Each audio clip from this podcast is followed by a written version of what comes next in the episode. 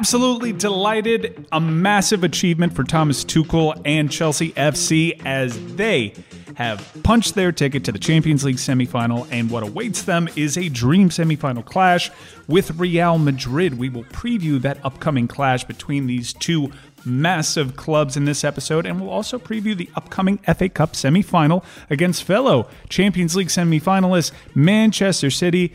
Massive, massive matches for a gargantuan club, Chelsea FC. Very excited. We'll also talk to Jenny Chiu and talk about all the things going on around this club. It's a very exciting time. Vamos! Man, I got styly, man, I got swag. I be in a blue shirt chasing a bag, long ball from the back. All right, everybody, let's get into this. We have a jam packed episode, lots to get to, lots of fixtures, lots of big trophies on the line. Chris, obviously, you heard it in the intro. I'm ecstatic right now. Let's get this thing out of the way. Celebrate Thomas Tuchel, celebrate these players, celebrate Chelsea and their staff for making the hard decision. I know it still pains me to talk about Frank Lampard because he's a club legend. His place in our history is secure. He was a fundamental building block for where we are now and bringing those academy players along. But Thomas Tuchel has taken this team next level, and what he has achieved with this club is nothing short of amazing, Chris. Incredible. And we keep talking about the same points, sometimes they're done with different players. But that's kind of the mark of a system working, a coach coming in and laying down foundations from the beginning. And Thomas Tuchel, I think, has had to improvise. It's not necessarily what his identity has been as a coach throughout his career, and yet you lay down a system where in central midfield it can change, in the forward line it can change, in that back three it can change, left back has changed. There are so many things that have been rotated even within Tuchel's time, and Chelsea have an identity. You know what you're getting.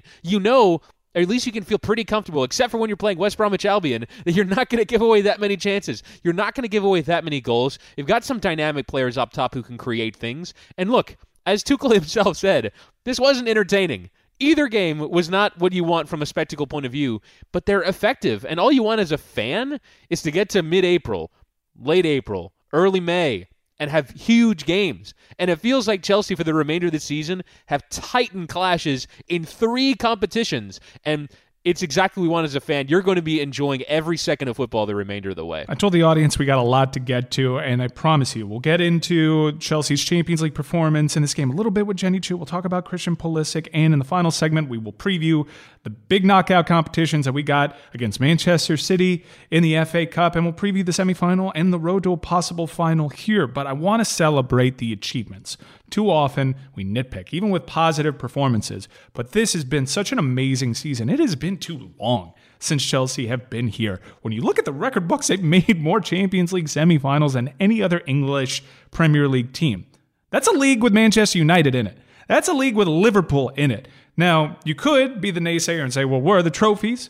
Understandable. But for Chelsea to get back to where they belong is a massive achievement. It has been too long. Transfer bans, managers, in and out you don't know what the identity is, man. I did a lot of episodes of Chelsea Mic'd Up where I argued Chelsea's identity was they could be anything because I didn't know what they were. Malleability is what I kept hanging my hat on, and Chelsea had a surefire identity.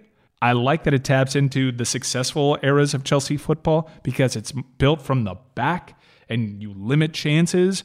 It's hard nosed, it's surefire tackling, it's disciplined football for this core to totally change the narrative to be a disciplined team now, one red card from Thiago Silva notwithstanding, we are, man, we're never going to shake that West Brom game.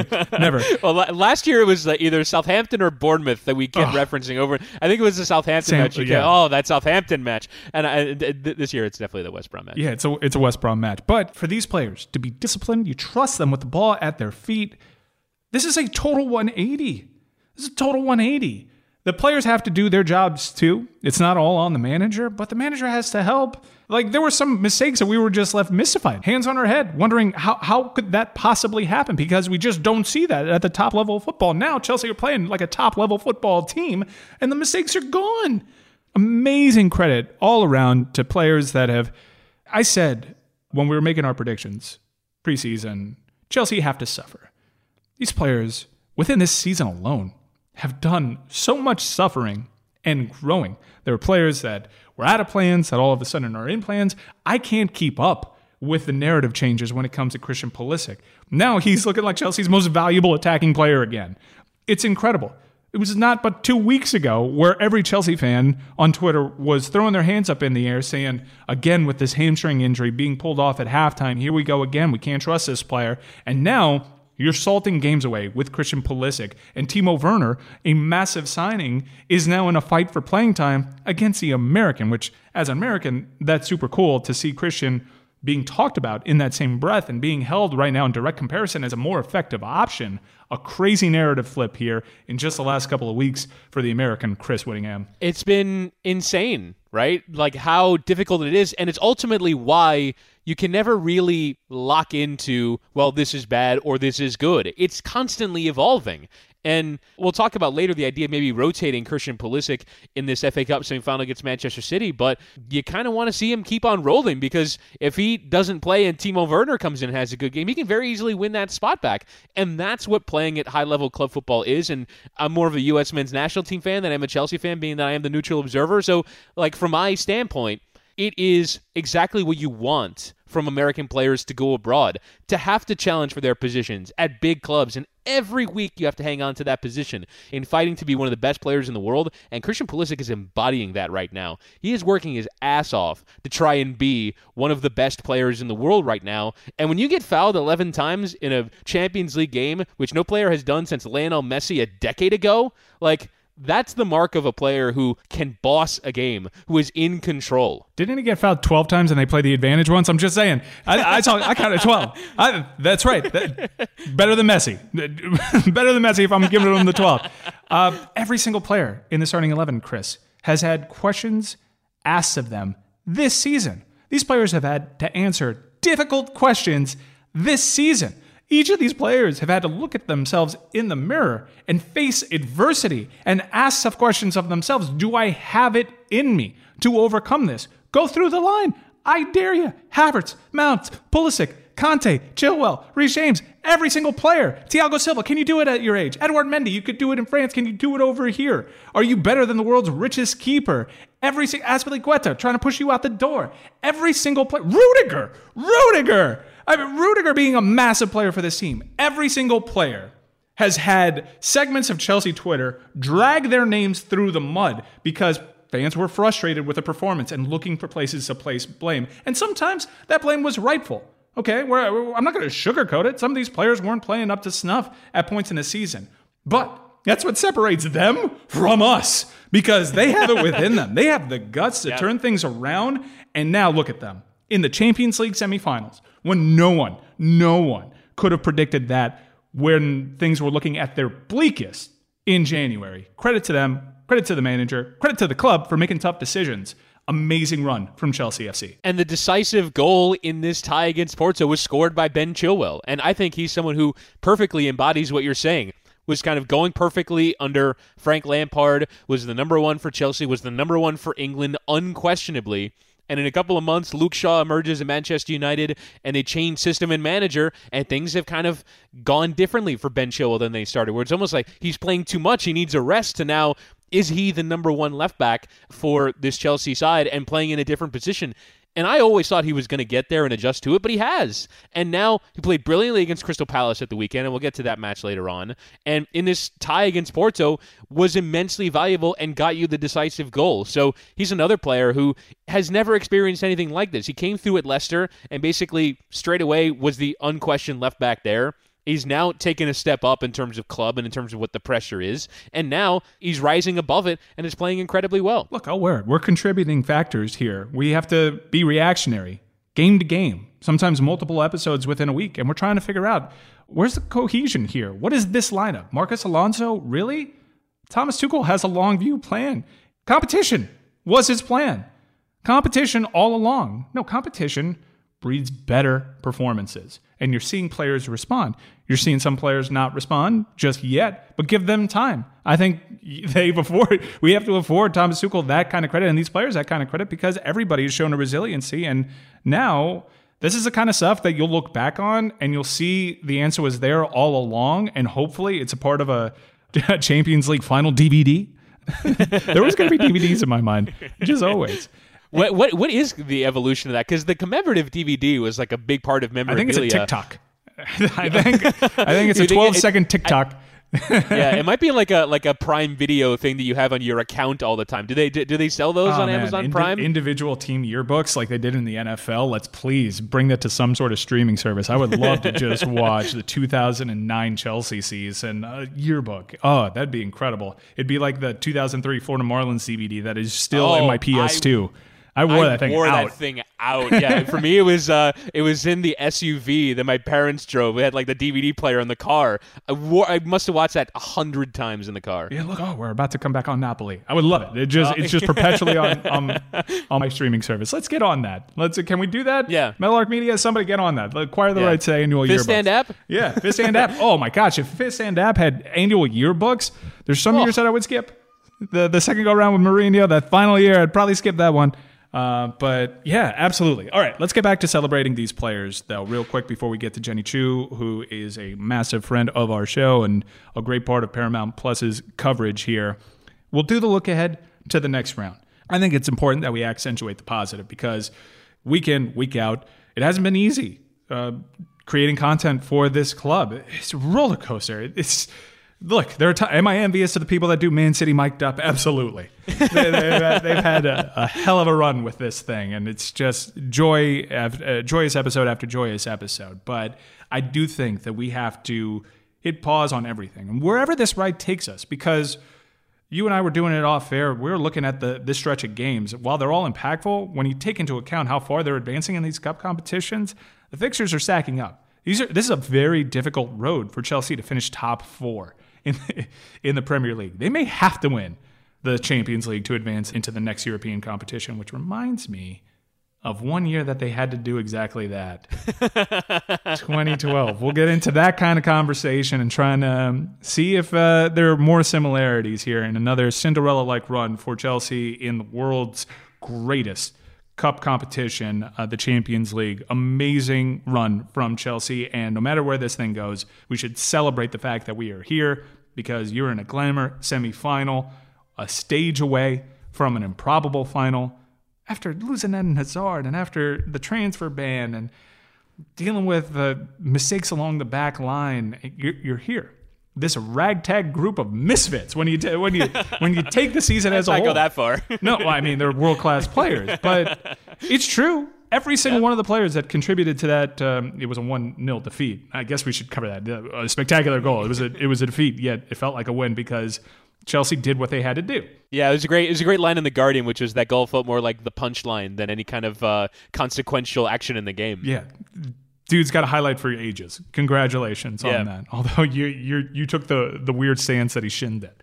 Uh, Uh, he did. He shinned it. I mean, there's just no way to there's no way to just, uh, avoid that. If he, if he catches it with his toe, it's one of the greatest overhead kicks of all time. Well, we'll get into maybe there was a seed there of doubt. Chelsea are going to have the odds stacked against them and going up against world class players here from here on out, and players that are certainly more capable of producing moments like that. So, some things that you have to button up. We'll get into all that with Jenny Chiu, but please, folks, if you, if you, if you can hear me, take a minute and say, This is awesome because we're back. We're back. Yeah. We're back for now. Impactful games. And every game the rest of the season is massive. Massive. Right? Champions League semifinal, FA Cup semifinal. In the Premier League, yeah, you can say Chelsea home against Brighton. Maybe not a glamour fixture, but in the context of this season where the top four is separated by so little, every set of three points is monumental. And so Chelsea have an incredible run in where they have several London derbies to play, including against West Ham, which will be one of the games of the season, against Arsenal. Then you're you're you're playing Fulham as well, your your crosstown rival, if you will, uh, and then you're playing Leicester still in the Premier League. So every game is huge. It's fun. It's what every football supporter wants, and particularly now in an era of lockdown where you're not going and and watching with your friends at the pub. At the very least, you're enjoying dramatic, entertaining games. What did Chelsea lose on aggregate to Bayern Munich last year in the Champions League? What was what was that final tally? Because I've done my best to erase that that tie from my mind. But if I told you at that moment where we're playing out a second leg that none of us actually wanted to play out because we had no shot. If I said a, a few months later, because it wasn't a year, a full year because of the pandemic, If I said Chelsea were going to make up this aggregate difference on Bayern Munich, what was it? 7 1. 7 1. They were six goals better. And quite honestly, they left stuff on the table. They, they were, that, that was a drubbing. And now, less than a year later, Chelsea find themselves in the semifinals, and Bayern Munich are not. You advance further in this competition than head and shoulders the best team in the world last season. So, incredible achievement, boys. Incredible job by the manager. We'll talk to Jenny Chiu coming up next. Introducing Perfect Play, the most advanced football training app available. Developed with and used by the Chelsea FC Academy. Built with innovative player tracking technology. Featuring masterclasses from some of football's biggest stars. Offering world class, personalised football coaching. So train with the best and become the player you want to be. Start training for free. Download on the App Store now.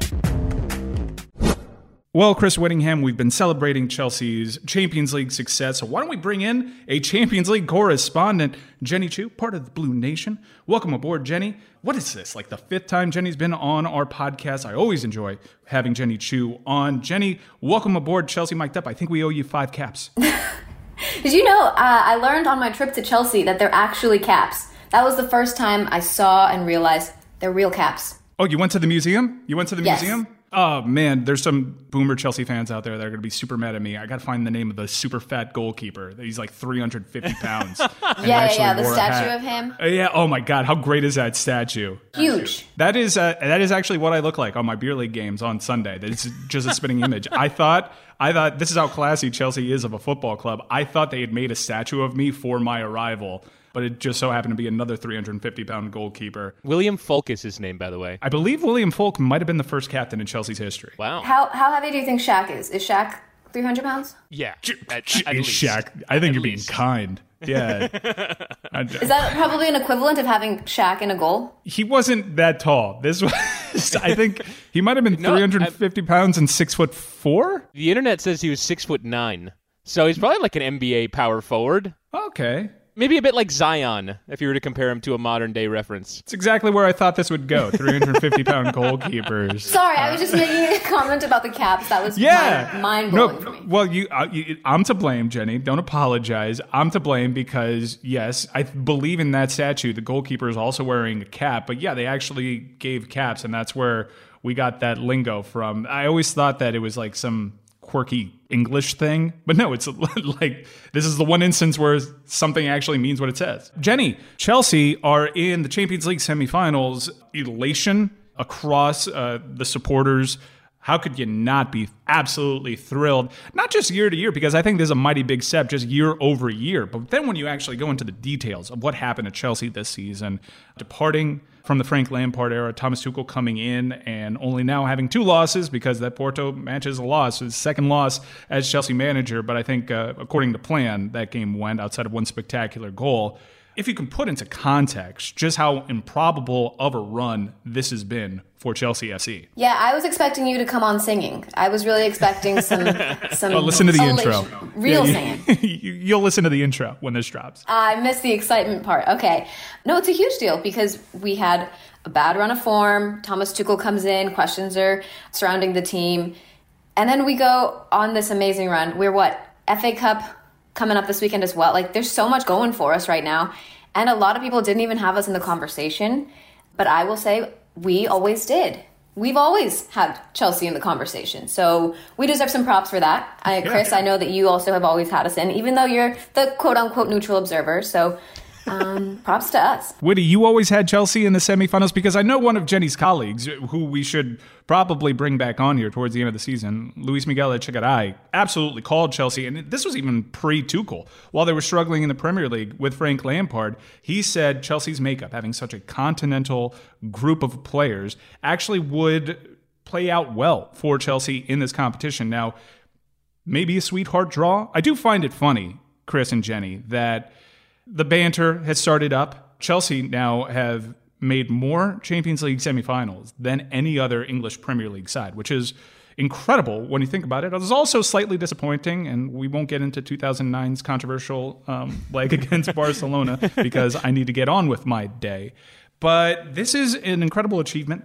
any way you slice it, no one really had this. And if we change the order on Porto Atleti, which is where I was getting at with the banter, I, don't think you'd be getting that banter. Everyone's like, oh, you got an easy draw. They also got the toughest draw in the previous round. If we just simply change the order, no one is talking bad. Agreed. And, you know, Porto the tie was kind of perfunctory in the end. Like Porto didn't really give that much, but Atletico was kind of the same way. And so you can't really talk about the draw when it comes to how Chelsea have arrived at this point. Now, when the draw came in against Atletico, uh, Jenny kind of mentioned my, my level of confidence. Like, I just think when you're going against defensive sides, you're going to have a chance. And the thing that's changed for Chelsea is that they're now one of those defensive sides, but also with a bit more bite going forward, and they like to keep the ball as well. Incredible strength at the back. I would say in the four combined games that they played in the knockout stage, they've been under threat for like 15 minutes out of a possible 360 and that is ultimately the backbone to how they've arrived at this point is this defensive strength and this ability to not even give away chances that ultimately, when you talk about the formula to arrive at this point, under Lampard, it would have been, as Luis Miguel mentioned, those continental players and that attacking ability. But now it's become this defensive resistance and the solidity under Thomas Tuchel that not only has them in the semifinal, but with a legitimate shot of getting to the Champions League final, which, given the struggles in the Premier League, is just so improbable. I will say, Mike, I have Chelsea winning now. I had to do brackets for CBS's coverage and I picked Bayern. Now Bayern is out, and they've asked, okay, so now if you could redo your brackets, I'm like, okay, Chelsea, we're winning it now. We're winning it now. Well, let, us say there because that was a great tie between PSG and Bayern, and I know you were doing work for Paramount Plus uh, on that game, and you do really cool stuff on Twitch. A really good social media team that they got over there. The Bayern PSG, like I thought, was, was fascinating. There was we ran the gamut of goalkeeper emotions there. Keylor Navas, I know you, you, got CONCACAF roots here. Keylor Navas isn't talked about the way that he should be in terms of one of the generation's greatest goalkeepers. For my money, I thought that that, that was an eliminator round for me, Whitty and, and Jenny. Neuer versus Navas, these are the two absolute best of their time. Navas doesn't get that credit, and he should, because when he was on the international stage, he made a Cinderella run with a Costa Rican team that wasn't very good, that Bryan Ruiz was probably their second best player on that team. Keylor Navas, I mean, the guy's just incredible. I agree. Yesterday on the coverage, the other analyst was talking about it and he was like, Yeah, you know, Keylor Navas isn't that impressive. I wouldn't put him in my top five or whatever. And I wasn't going to argue. I was just, in my head, I was thinking, Okay, I, I would. I mean, I don't think he's ever he's never been eliminated in a Champions League two-legged um, competition that he's been in. I don't think he's ever been eliminated. He's got one of these Sergio Ramos like run. And you look at his career record, I think the reason why he is underrated is because he didn't really get started in earnest as a top level player until like 6 years ago when he was 28 years old. So he's a late bloomer, but in this tie when Manuel Neuer is making incredible saves, Keylor Navas is going toe to toe and keeping PSG in it. They would not have been in position. They might have been like 4 3 down in this second leg if not for how well Keylor Navas played in the first game between these two teams. So, in my view, he absolutely deserves way more credit than he's getting for helping lead PSG on this run. And in some ways, Keylor Navas was like the fallback option for PSG in terms of goalkeeper. They always wanted to bring through other players and younger players, namely Alphonse Areola, who's now the Fulham keeper. But Keylor Navas is now taking on that mantle. He's been brilliant. Well, Jenny, let's pivot to the Chelsea goalkeeper because uh, right now, Edouard Mendy, who saw that spectacular goal going net, and he deserved better, quite honestly when they put out the team of the tournament, Edouard Mendy is probably going to be that goalkeeper. When you put up his stats, he holds up quite well. What can you tell us that hasn't already been said about this phenomenal signing that Chelsea had that really turned their season around? No, he's made such a huge difference for, for Chelsea and that confidence. I know we talked a lot from that transition between Kepa and Edouard Mendy. I highly rate him, and I did say that within the next five years, he's going to be one of the top goalkeepers. And it'll be in everybody's conversation, not just Chelsea fans, acknowledging how good he is. But that leads me to my question for you guys. You know more than I do. That's not true, but okay. I mean, who has ever said that? I, I know more about like I know more about chip dip. I'll, I'll put my my acumen, my chip dip acumen up against anybody else's. So, what are you talking about? Soccer? Yes. No, no, no, no. We don't. Not but, uh, that. Yeah, well, we'll see the floor to your question, but I will not entertain the fact that we know more than you. No, I'm I'm a lunkhead. Okay, before this game, you guys are incredible. But okay, before this game, I was so confused as to why Mehdi Taremi wasn't starting this game. He is their second leading goal scorer for Porto. I think he's incredible what happened? Chris, Mike, why did he not start the game? And then he comes in, he scores that incredible goal on Edouard Mendy that should be the goal of the tournament. Yeah, it'd have to be a fitness thing. I mean, that's the only explanation because otherwise it's just an extremely conservative approach. It's consecutive second legs now for Chelsea, where they have a second leg advantage against Atletico and a second leg advantage against Porto and you're watching the opponent going, do they know that they have to score two goals here? Because it doesn't seem like they do. And so for Porto, it was completely inexplicable that he wasn't playing from the start, even if there is a, a fitness doubt. It's not like they have concerns about the league. It's not like really, I mean, this is a house money game. You've gotten to the quarterfinal when Porto, no one expected Porto to get to this point. Just go for it, man. If you lose 5 0, you lose 5 0. But it was inexplicable, the conservative approach. How, when you need two goals, just to force extra time, do you not have a shot on target in 45 minutes? It was beyond me. But Woody, we've been at this trying to break down these games under Thomas Tuchel since January. And we've it might be unfair to Chelsea that we keep asking, wow, this team can't create anything, as opposed to Chelsea is refusing these teams any opportunity outside of West Brom, and you can explain that away with the, the, red card that was puzzling. I'm really fixated on this West Brom result. What a puzzling one. But Chelsea are just limiting the opportunities. Over the last two years, prior to Mendy and Thomas Tuchel, you couldn't survive the three devastating mistakes that you would make. Their marking would lapse. Someone would make a mistake with the ball at their feet. These mistakes aren't happening anymore. You're not giving teams chances. And when you don't give teams chances, they can't capitalize on them unless they make an all world goal over there. Now, we're getting into a stage, and we got an opponent here that can capitalize on any chance that you give them. So I do think there were a couple of red flags in the tie against Porto. Now it's soccer. You're going to be able to survive that, but you're going to need a little bit of luck. And you're running into teams now, both in the semifinal stage and hopefully in the final stage, that you better not give them daylight. I mean, I think Neymar blew all his chances in that tie against Bayern Munich. He's going to start ascending to the mean, Chris. I know this is a bugaboo for Jenny, so I'll let, I'll let Jenny get to Neymar here in a second. But you're absolutely right. And that perhaps is unfair of me to not give Chelsea more credit for the chances they give away. Because as you said, if you're not making mistakes – and you have a goalkeeper, five defenders, and N'Golo Kante on the pitch, you're not going to give away that much. And and Kante was brilliant again in the second leg against Porto. Do you want me to talk Neymar? Yeah, uh, go on. We don't need to talk Neymar. Neymar needed to finish his chances, and Neymar lovers around the world, just like Cristiano Ronaldo lovers, will come at anybody that has an argument against their player, even if it's true. Like you, anybody that has eyes was watching that game could see that. But because I said it, people are going to attack me for it. It's like he needed to finish it. Like it's not like I said anything controversial. Oh, oh, Jenny, we didn't meet before the ah. Can you join my Neymar hating group chat right now? Because I never said I hate him. I never. No, said I I'm not. No, no, no. I'm not hating on. I, I just throw shade. Look, Neymar did create chances, and uh, I thought the best bit of analysis. I forget the analysis that made the point was something happens when the ball is at Neymar's feet. But all too often, not the thing that he intends to happen happens. And I think we hold up that performance and was he dazzling with the ball at his feet? Yes, but the there wasn't the finish. So like he was really excellent at almost being excellent. The finishes weren't there, and PSG, when you look at it, probably should have done better. They were lucky to survive. They got a hell of a break against Bayern with no Lewandowski. That is a major player for them. That's a player that capitalizes on every chance. And Neymar with the theatrics, it's another reason why I checked out on Porto. Maybe that player didn't end up featuring in the starting 11, not because of fitness, maybe just because he doesn't have a degree from Juilliard, considering how Porto tried to finish that game and led to a very interesting interaction between Porto's manager and Chelsea's manager, in which Thomas Tuchel, if you read lips, didn't have anything nice to say. He was efficient with his interaction. but yeah, uh, Mike yesterday in our group chat very tepidly goes, I'm going to say it.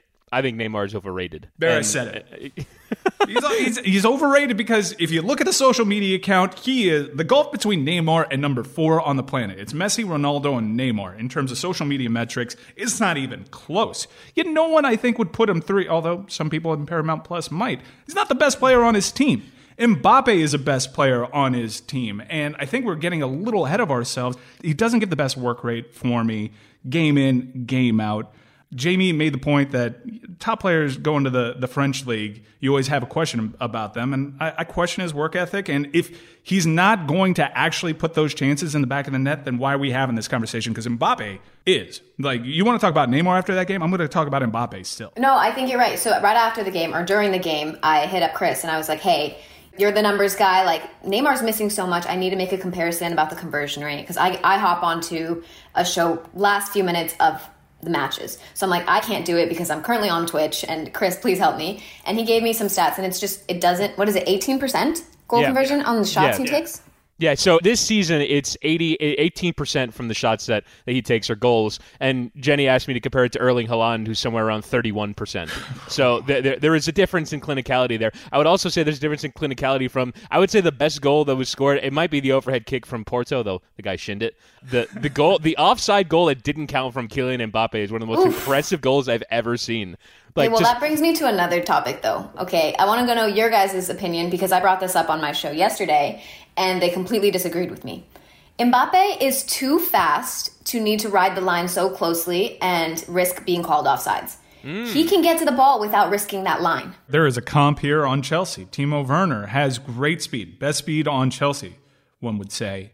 And he is often caught cheating. And that's part of it too. They look a lot faster because they get their timing down. I think you'll actually see a lot of growth and development in Timo's game if he sticks around with this team and teammates learn his timing. We've been a little slow with delivery, but you're right. But uh, Mbappe and Timo Werner, they seem so much faster because they have expert timing. Now, occasionally you're going to get caught cheating, but I'm, I'm, I'm kind of with you. Mbappe's got such a blazing speed, and Timo, I think you're trying to do a little too much. Let's play it a little safer, especially in, in the VAR age where a pinky can get offside. That's actually fortified. Remember, when these players were on the training grounds developing as players, VAR wasn't a thing. I imagine now it, Premier League academies are probably teaching them to be extra cautious, so we may not see that blazing breakaway speed anymore, Woody. I hadn't even considered that. I, I hadn't even considered that. Like in the VAR age, you've got to kind of approach making your runs differently because if you don't time it to literal absolute perfection, then you're going to get called for offside with the way that they do the triangulation GPS of where you are on the pitch.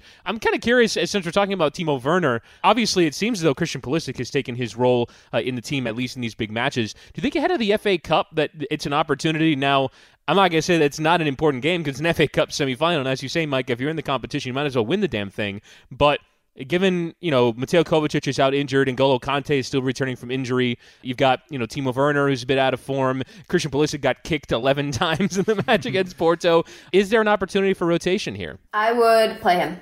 He's on fire right now. Um, you let him have continuance. I, I'm saying that word in Spanish in my head, and it makes sense. It's not a word in English, I don't think. Continuity. continuity. Thank you, Chris. the numbers, the English. Appreciate you.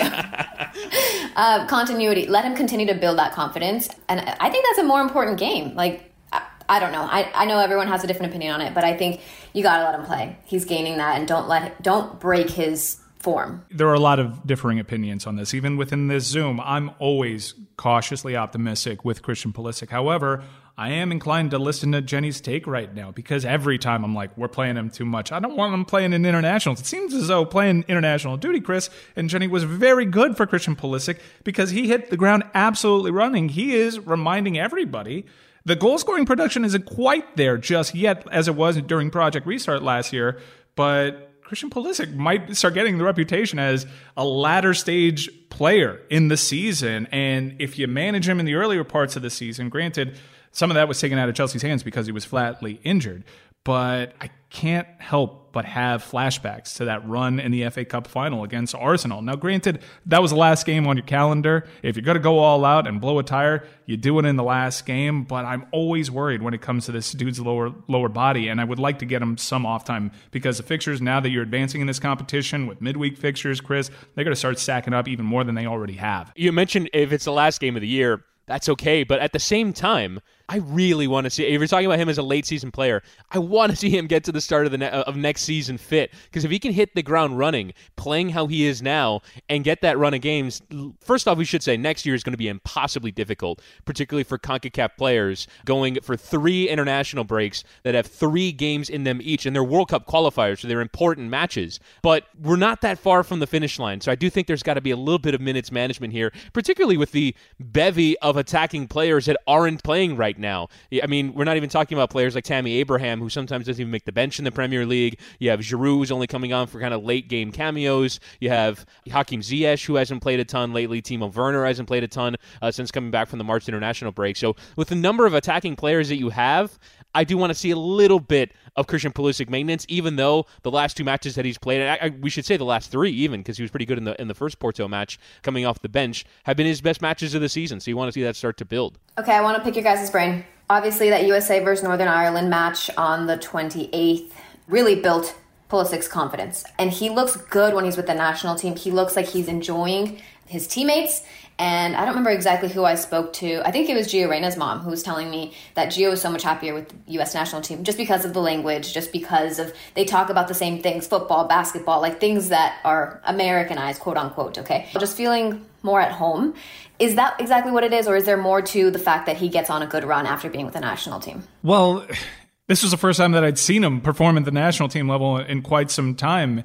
And my position on it has pivoted. Granted, he came out of it playing well, so I'm certainly playing the result a little bit. But I've always been so worried about his injury that I that I didn't see the good in it, Jenny. And this was great for him because you're right. And look, it's hard to get, as someone that's interviewed Christian Pulisic probably more than anybody on the planet, it's hard to get him to light up about anything. But he lights up when he talks about the national team. He's a fairly intense individual. But the national team seems like, okay, they get that one for free. I'm here, I'm a professional, I'm doing my job for Chelsea. But he's not the leader at Chelsea just yet, that he is on the international level because all these teammates are younger than he is. And he helped break the door down for them to big clubs and break down a lot of the stigmas. He embraces being their number 10. He embraces being their captain. It's a different Christian Pulisic, and he takes that intensity. He's a more intense player because on the club level, he's not the type of player that will take the ball and say, no, I'm taking this PK. You like seeing that killer instinct, him flash that. And he kept that mentality, it seems, right now. So it's been very good for him. It's maybe good for him to be around contemporaries and people that have that American tie to him, and it plugs into that leadership and makes him a different animal. Because when he's cooking, we see that intensity jump up. That's when you get the LFGs uh, at Anfield. I'm telling you, Yeah. he needs to see the ball go in the back of the net. And he needs to start having success. It fuels his intensity. And when he's a more intense player, I think he's a better player, guys. I think the ultimate insight into how much he likes playing with the national team is when he was hurt in November and still went to the national team anyway. I think there's like a, a small amount of lockdown playing in here, which is that you're lonely, man. Like you're mm-hmm. like you're not around friends all the time. You're not meeting up with people who, you know, kind of lift your spirits. I think there's a bit of that in play. But from a footballing standpoint, one of the things that Christian does with the national team that he doesn't do as much of when he's kind of struggling at Chelsea is I would describe it as the difference between being a player in the team and the player in the team. And so when he goes with the US, a lot of the attack goes through him. He is the strong, dominant figure. He's captained the side on occasions, and so I think when Ch- when he kind of floats away for Chelsea is when he's just kind of one of eleven players on the field. Whereas to me, I know we don't like the fact that he was fouled eleven times against Porto. But it shows how much he was relied upon to be the guy who killed the game at the end, who was taking fouls and was unplayable for the opposition. Like in some ways, being fouled eleven times almost like a badge of honor. Like Porto can do nothing with you, so all they could do is pull you down to the ground, kick you, and take yellow cards. And that for me was kind of like a he's taking control of this situation and dominating it in a way that he wasn't earlier on in the season. Jenny, they were using him as their closer. Porto simply did not have an answer for Christian Pulisic's speed and those turns. They could only drag him down and take a foul or take a card, and all of that was just salting the game away. It was like prime Eden Hazard, quite honestly, just run to the corner flag and I dare you to dispossess this player. Eden did it a little bit differently because he did it with speed and power. They just had no answers for Christian Pulisic, and Chelsea kind of collectively made the decision we're going to that guy every time. And that is a massive step in the progression of Christian Pulisic's Chelsea career, Jenny. I think you used the perfect word earlier, Mike. Killer instinct. Killer instinct. I have it written down in all caps. Christian Pulisic, killer instinct. That's like my point being. I love how he played yesterday and i think that that goes with with confidence i love that chelsea is relying upon him but when you make that comparison to eden hazard i have questions obviously eden hazard has been injured a lot he's had problems coming off a game where he got fouled 11 times. Is that a potential risk for him? Obviously, he's already had his injury woes. Is that something where you don't serve him the ball that much and let him be more clinical in a smaller portion of time? I don't know. 100% Jenny. Eden Hazard is absolutely what's happening to his body. And granted, I can't speak for that club's training regimen. He was a, a remarkably healthy player at Chelsea when you consider the beatings Eden Hazard would take. I think, outside of his goal scoring record, the biggest part of Eden Hazard's incredible legacy at Chelsea was the fact that you could kind of depend on him game in, game out, and his body went through suffering that no one else did on that Chelsea club. But you look at Eden Hazard, he's kind of built like a tank. He's smaller in frame, but he is filled out. That lower body is like a, a 1990s running back's body. I'm telling you, it's, it's, he's an absolute tank. Christian does not have that frame. He does not have that lower body. He could stand to bulk up a little bit, and I think the speed will still be there. But Eden Hazard is just built different. I know it's cliche, but these are players that are built incredibly different, and I don't think Christian can. I don't think that's sustainable. To answer your question, which is why I'd like to give him a, a game off here against Manchester City. Eden Hazard could take it, and now we're seeing it catch up to him at an age that is kind of bumming all of us out because we want to see him succeed. But I don't think Christian can take that. Very few can. Eden Hazard was an unprecedented player in that respect at that size. Leads me to my next question. Mike, you are a huge fan. Sorry to leave you out of this one, Chris. I know you know all of them as well, but it's just because he is such a big Chelsea fan that I, I want the excitement aspect.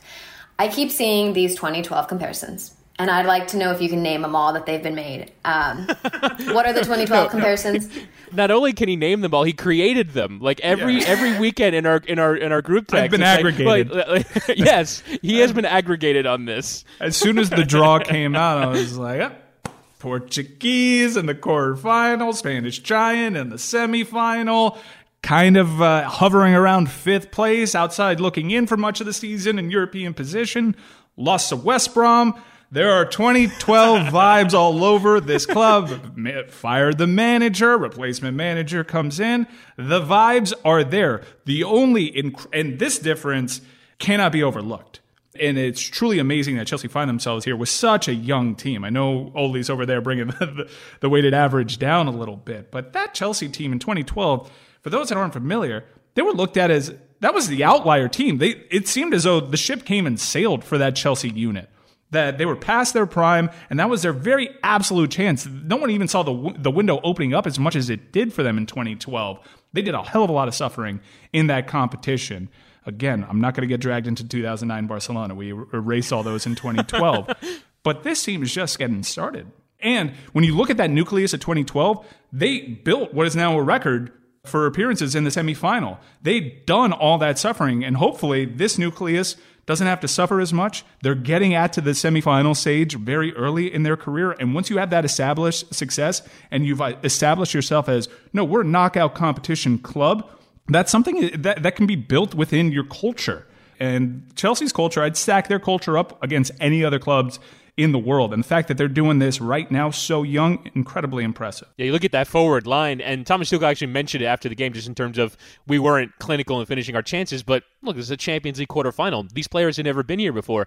Kai Havertz, 21, Mason Mount, 22, Christian Pulisic, 22. Like, it is incredible how young these players are. And as you say, kind of the previous run was guys at the end, kind of, of that run and their ability to be playing at the highest level. And I think the encouraging thing for Chelsea is there are a lot of players in this side that are at the beginning. I will say though, you kind of look at the spine of the team. Holding midfield, Jorginho and Kante been at it for a while. Thiago Silva anchoring that back three. Azpilicueta in there as well. There's a lot of experience in this team as well, so it's kind of that perfect blend. Yeah, I, that's a excellent point there, Chris. Where would we be th- at points this season without Thiago Silva, Cesar Azpilicueta, who, if you wanted to have a hipster choice for player of the season, you could put Dave in that conversation just as you could have last year. So many people try to kick this guy out the door, and he's just proven himself to be one of the greatest Premier League defenders of his generation. So versatile. So great shout, giving those guys credit. I heard this stat yesterday tell me whether this is completely correct. Chris, you're, you're the stat. Tuchel was the first manager to take two different teams to the semis in consecutive years. With different clubs as well. And I, I believe he could be the first ever to do taking two different clubs to two two different finals in consecutive years. Ooh, that's amazing, impressive. We already give gave Tuchel his flowers. Um, but I wanted to mention, I know this was a long time ago, but we had a discussion one time when we were on the podcast, when I was on the podcast, about Kai Havertz and him not clicking. And obviously now, especially in, not in the Porto match, but in the match before, he's clicking.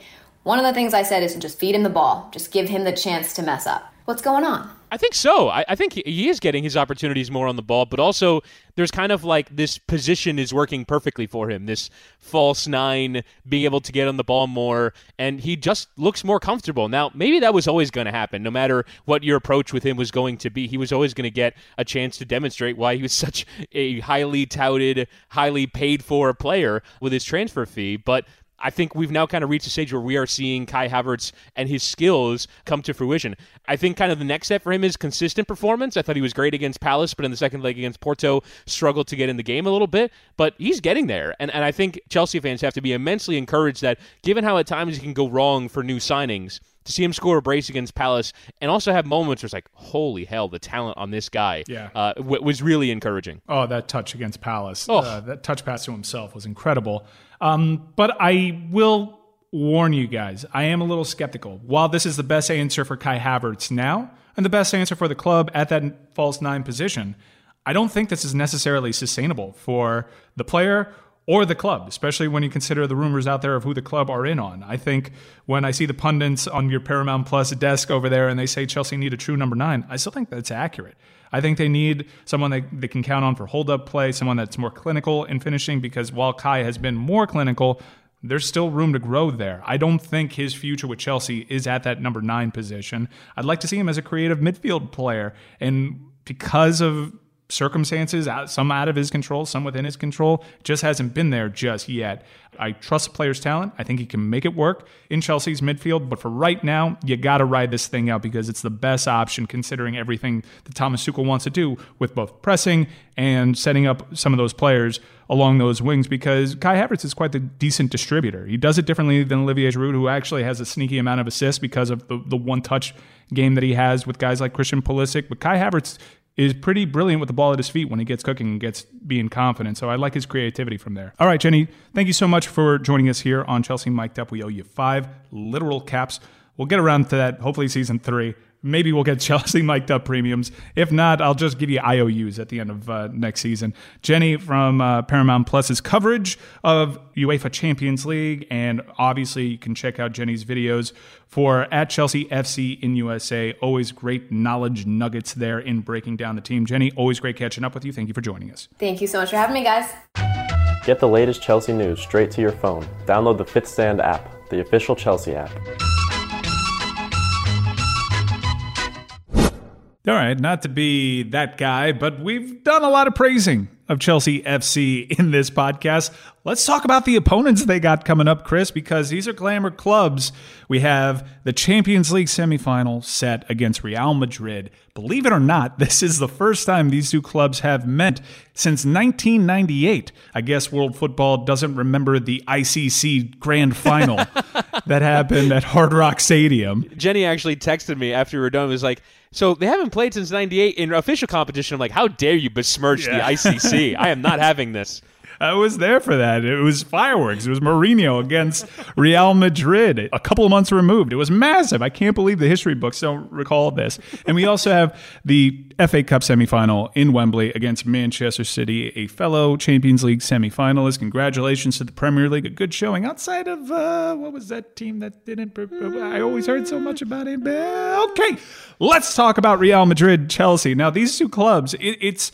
It is an impressive stat that they haven't met since 1998 because these two clubs have kind of been good since then, right? And uh, really good clubs. And honestly, uh, not to knock this young incarnation of Chelsea FC, we'll find out what their ceiling is together. But you look at years past and you look at Real Madrid as well, and you'd say, curious, this is their first Champions League clash, and it's with clubs that probably wouldn't have been favored to be here in this spot. That's right. I'm saying these aren't the best Chelsea and Real Madrid teams of this generation, but here they are, just this semifinal away from a magical run to a final when nobody would have had them. And buku storylines here, Chris Wittingham, Kovacic, Hazard, Courtois.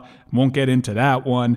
Benzema, Giroud. Certainly don't want to get into that one. but if you look at the original injury timetable, there is a chance Eden Hazard makes his return into the squad in time for the semifinal. A lot of Chelsea fans, myself included, are going to feel real conflicted seeing Eden Hazard out there playing for Real Madrid. Thibaut Courtois, not so much a conflict there. They left under different circumstances.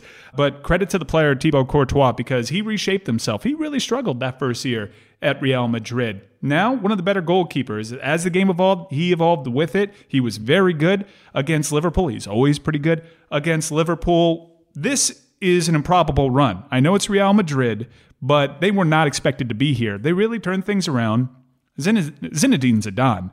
I mean, what a career this guy's had. His success as a manager may somehow surpass his success as a player. Think about that. How have they done this? Well, I mean, you have to remember that going all the way back to match day six in the group stage, they were pretty well up against it. There was a thought that Borussia Mönchengladbach or Shakhtar Donetsk can get into the Champions League knockout rounds ahead of them. They had to win on the final group stage day, and it just seems as though the pattern under full Zidane seasons is first half of the year not so good, second half of the year unplayable. And it's been that way in their runs to multiple Champions League finals. It was that way coming out of lockdown when they went on an absolute tear to win La Liga going away a year ago. And now it seems though Real Madrid is peaking at the right time once again. And you kind of mentioned how this isn't the best version of Real Madrid. It is in terms of who the players are, but they are at their best selves because they're mostly advanced in age. It's still Benzema, Kroos, Modric, if he's healthy, Sergio Ramos. Like, there's so many players that have been with this Real Madrid side for so long that are in their late 20s, early 30s, and yet are still managing to find these performances in the Champions League.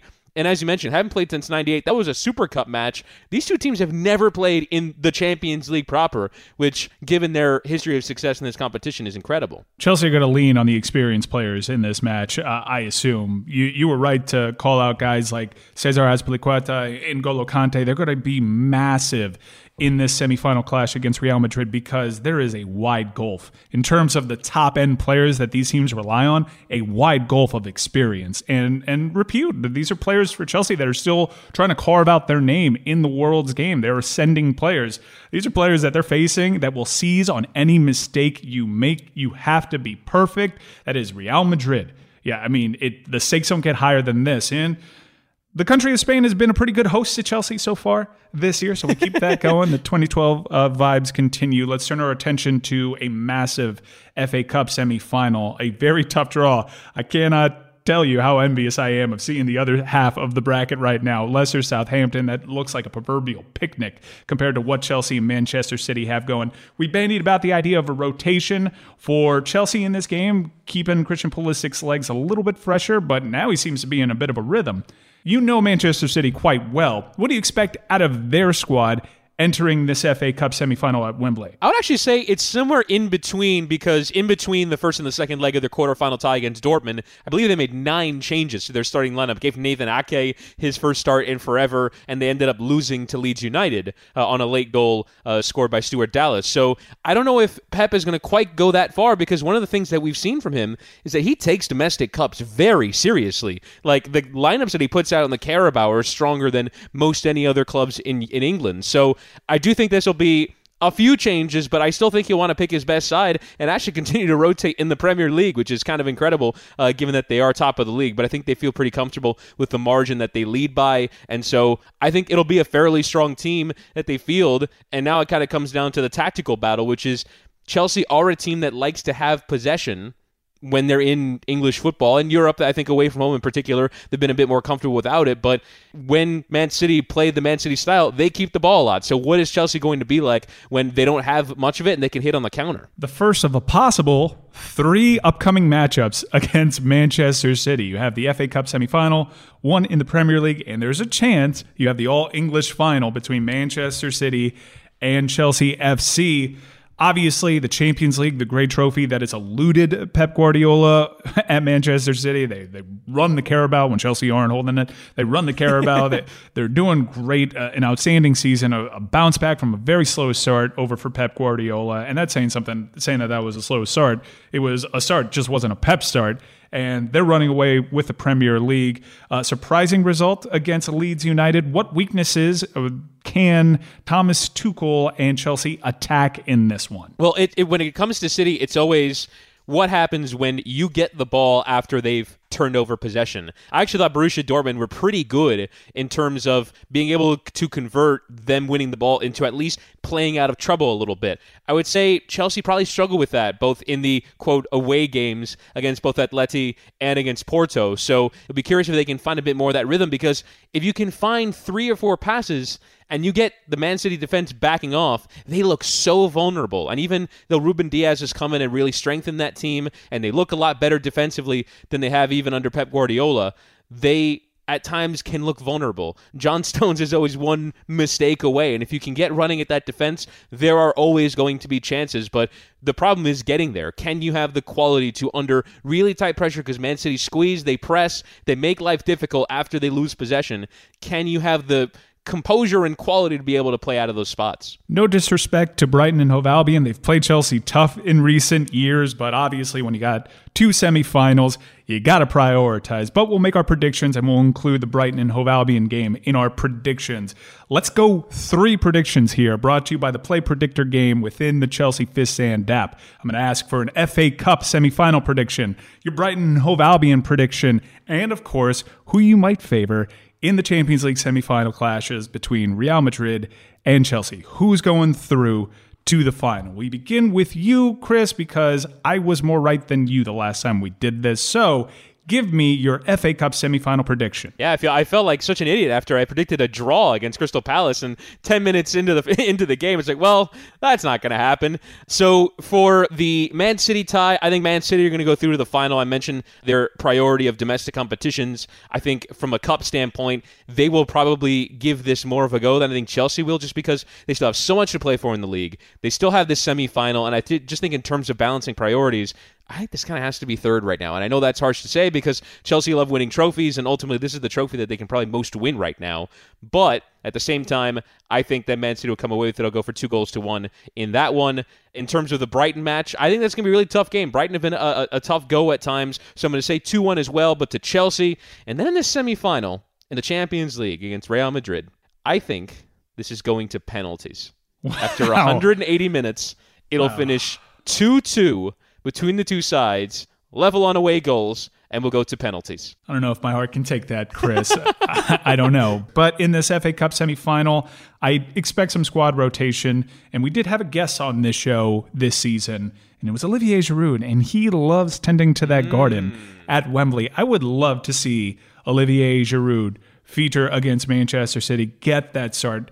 Maybe a spot for Tammy Abraham. I, I think Timo Werner, obviously more fresh legs now. So I'm very curious to see what the starting 11s are. I think if there is a more rotational squad from both these sides, the advantage goes to Chelsea because I believe in their squad rotation a bit more. I think there's a wider drop off from the elite starting 11 that Manchester City have then when they start rotating. No offense, Nathan Ake, I rate you. It's just it's just the reality of the situation. And um, mad respect to Zach Steffen, two Americans in the FA Cup semifinal and in the Champions League semifinal. Maybe we see CP10 score against Zach Steffen. Who knows? But I've got this one going to Chelsea in penalties Ooh. in the FA Cup semifinal. Nice. I've got Chelsea in an ugly one, 1 0 over Brighton and Hove Albion. And Chris, I'm going to surprise you. I think this, for me, is the destination. The Champions League semifinal, being able to say I'm one of the top four teams in this competition is a dream season. It's been great. I have, you know, how much I respect Real Madrid. Uh, outside of Chelsea and Roma, which I've named my dog after, that's my team in Spain. Every El Clasico, I'm rooting for Los Blancos, and I love Eden Hazard. I'll leave it at that. Uh, uh, so I, I, think that the experience is going to be a big factor in this one. I, I think Chelsea have survived some mistakes. I don't think they can survive that against a potent goal scorer like Karim Benzema and, and these players that have just been there. So I, I, think we'll learn a tough lesson maybe in this game and, and be better in these two games and be better for it. So I have Real Madrid going by three to one, the full aggregate.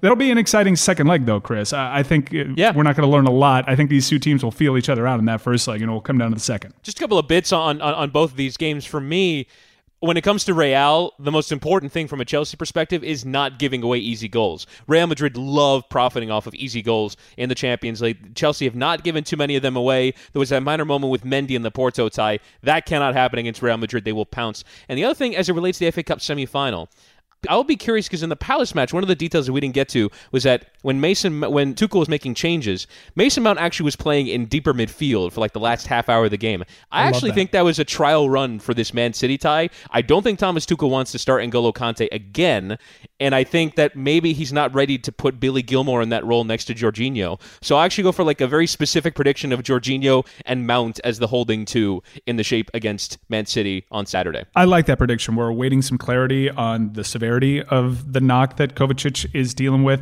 I'd say it'd be a surprise at this point if he did feature in that starting 11. So I did take notice of Mason Mount uh, playing a deeper midfield role, and I kind of dug it. Mm-hmm. So, two managers that like their squad rotation. We'll be curious to see what happens, what goes down at Olivier Giroud's garden. Till we speak again, everybody, thank you for listening to this episode. Thank you to Jenny Chiu. Thank you to Chelsea FC. I mean, second season, we're in the Champions League semifinal. This is amazing. Please subscribe, rate, and review. That is our currency here. We do this for free for you, so please reward us with a subscription. Till we speak again, up the Chelsea.